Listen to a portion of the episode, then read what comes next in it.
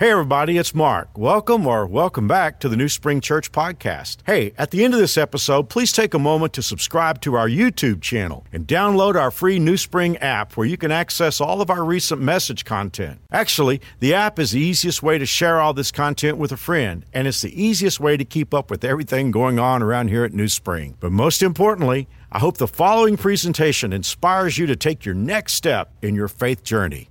Enjoy. Hi, I'm Mark Hoover, pastor here at New Spring, and I want to thank you for joining us for this Christmas special. You know, you and I are living through what may turn out to be the strangest year of our lives. 2020 has had us scratching our heads time and time again, wondering what else can go wrong. And right now, our emotions are all over the page. For some, it's grief. For others, loss.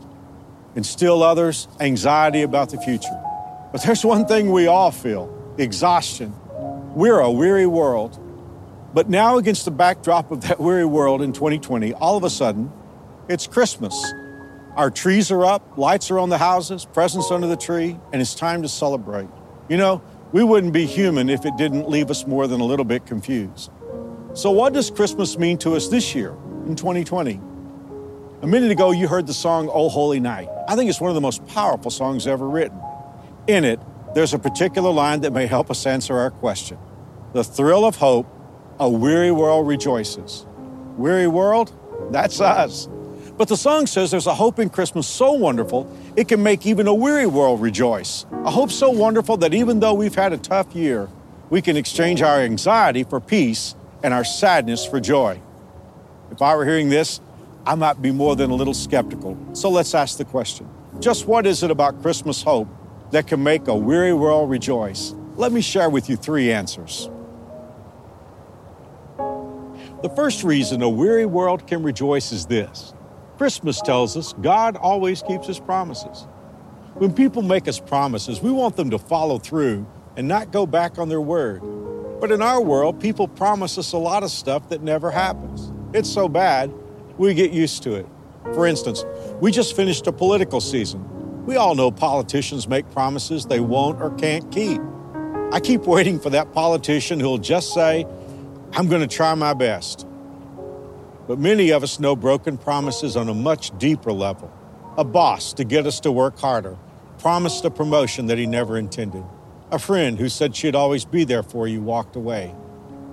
Or even worse yet, the person you gave your heart to stepped on it and left. But Christmas says God is different. The very story of Christmas proves that God always keeps his word. That night, when Mary and Joseph laid the little baby in the manger, in that tiny moment, thousands of years of prophecy and promises came true. In the Bible's very first story, in Genesis 3, Adam and Eve had rebelled against God, and because of that sin, God's beautiful world and all creation was cursed and broken, doomed. But God's love for us couldn't let it stay that way. On the same day that Adam sinned, God made his first Christmas promise. He promised he would send a Savior into our world who would defeat sin, redeem the human race, and make a way for us to live forever. God made it clear that his answer for this broken world was a baby. That was 4,000 years before Jesus was born. And that's just one promise. There's more. 1,400 years before Jesus was born, God promised a star would announce his birth. A thousand years before, that Jesus would be a descendant of King David and kings from foreign lands would come to bring him gifts.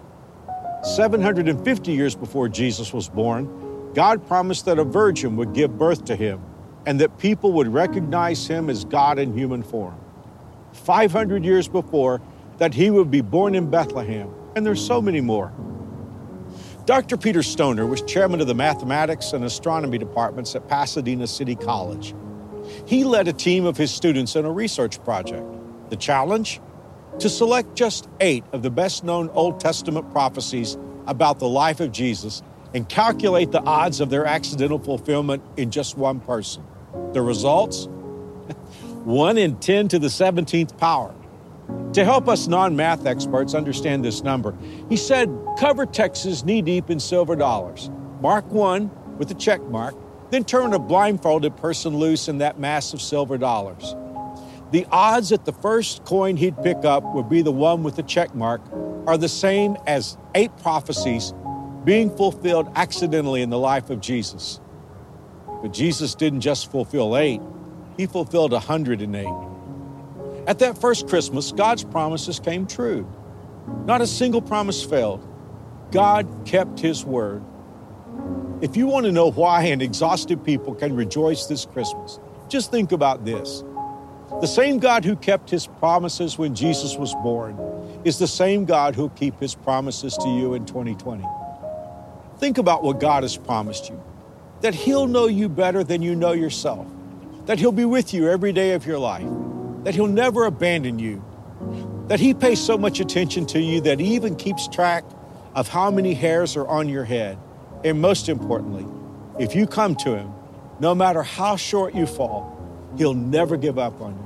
You've got God's word on this, and he never goes back on his word. So, how does Christmas hope make a weary world rejoice?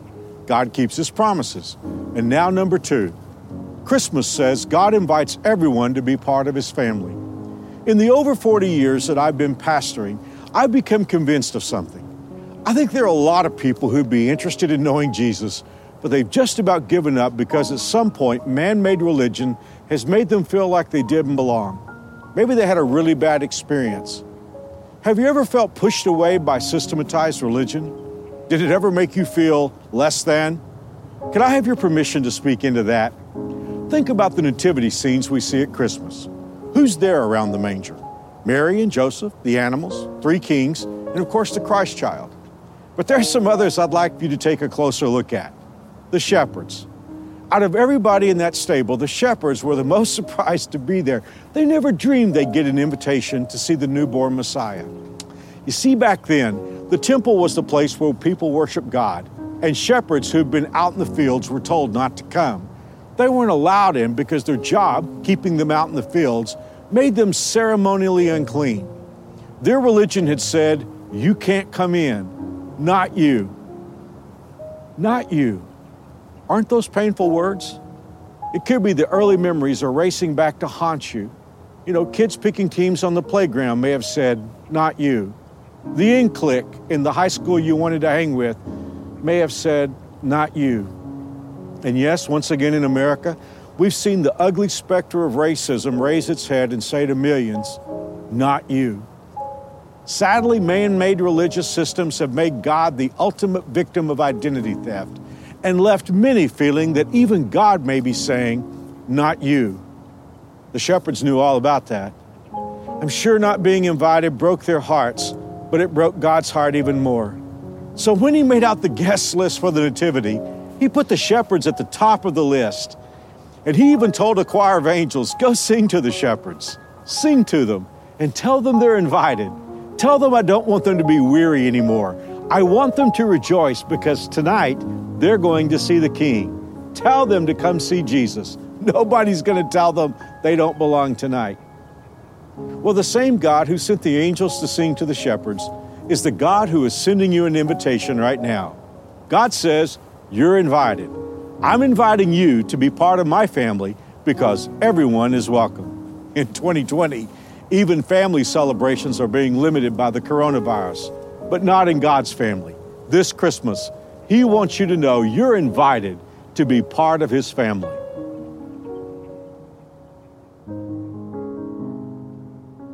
The third reason is the biggest one yet. Christmas is about God rescuing our world. In 2020, it's easy to list the problems that face us, but the truth is, our biggest problem is inside of us. My biggest problem is me.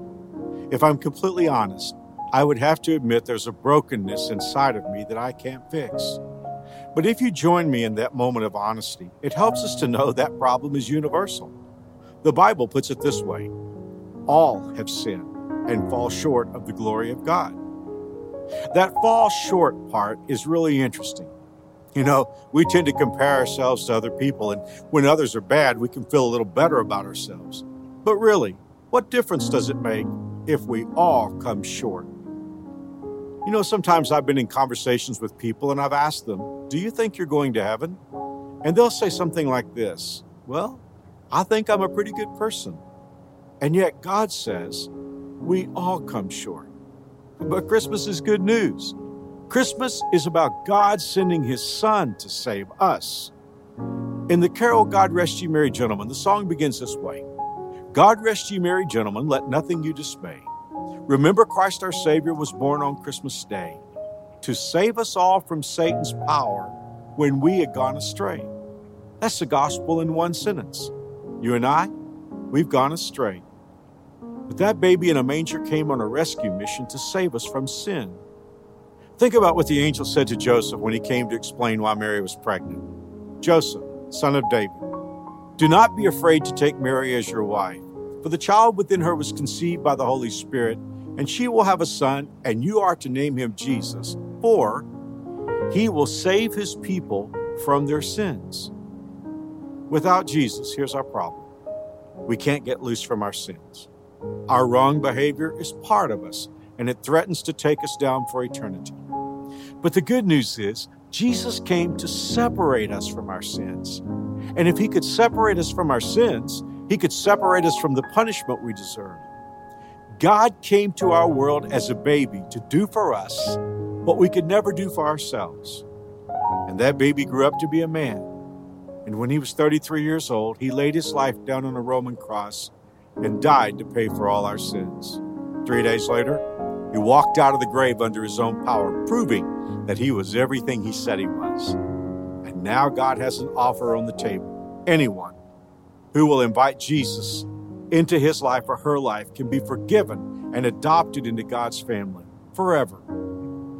Jesus put it this way in the book of Revelation, chapter 3 Look, I've been standing at the door, the door of our hearts, and I am constantly knocking, Jesus said. If anyone hears me calling him and opens the door, I will come in. Someone might say, Mark, this seems too good to be true.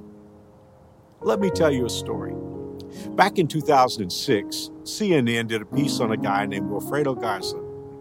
Wilfredo grew up in Mexico, and for years he crossed the border back and forth into Texas trying to earn some money.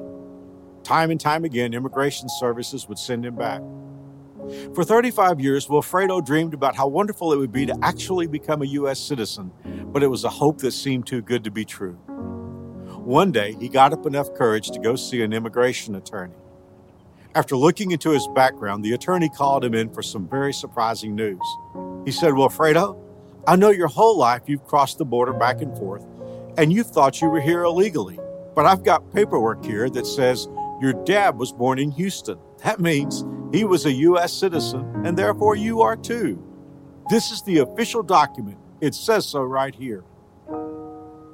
If you feel like it's too good to be true that there's a God who keeps his promises and invites you to be part of his family and who has offered to save you, here's the official paperwork. And it says it right here in the book of Romans, chapter 10, and verse 13. Anyone who calls upon the name of the Lord will be saved. How can it be so simple? Well, the paperwork answers that question too. In Ephesians chapter 2 verse 8, the Bible says God saved you by his grace when you believed. And you can't take credit for this. It is a gift from God. It's Christmas. And we know what a gift is. It's not something you earn, you just reach out and accept it. Did you know that you could do that right now? Wherever you are, you don't have to be in a church. You can receive the greatest gift in your life right now if you'd like to. Let me go a step further. It may feel like you kind of stumbled on this program, maybe just surfing the channels. But this moment is no accident, it's a God moment. So here's what I'm about to do I'm going to lead you in a prayer that calls out to God. I'll pray each line slowly so that you can think about it and think about whether you want to say these things to God. These aren't magic words, but if you mean them, God will hear you. So here we go. Dear God, I know I'm a sinner. I'm broken and I can't fix myself. But I believe you love me very much. I believe Jesus died to pay for my sins. I believe he arose from the grave. I ask you to forgive me and make me your child. In Jesus' name I pray. Amen. If you just pray with me, let me congratulate you on the biggest decision of your life. And now, we have a gift for you. We'd like to send you free of charge some awesome items that'll help you in your new life. If you just pray with me, all you have to do is text My Hope to 97,000 and we'll get these gifts to you. Well, even in our weary world of 2020, we have so much to rejoice about. The God that we need so desperately is here among us. Once again, thanks for listening. If you live in Wichita, the surrounding area, we'd love for you to engage with us in one of our weekend services. For directions, service times, and information about our incredible kids and student environments, visit us at newspring.org. One more time, newspring.org.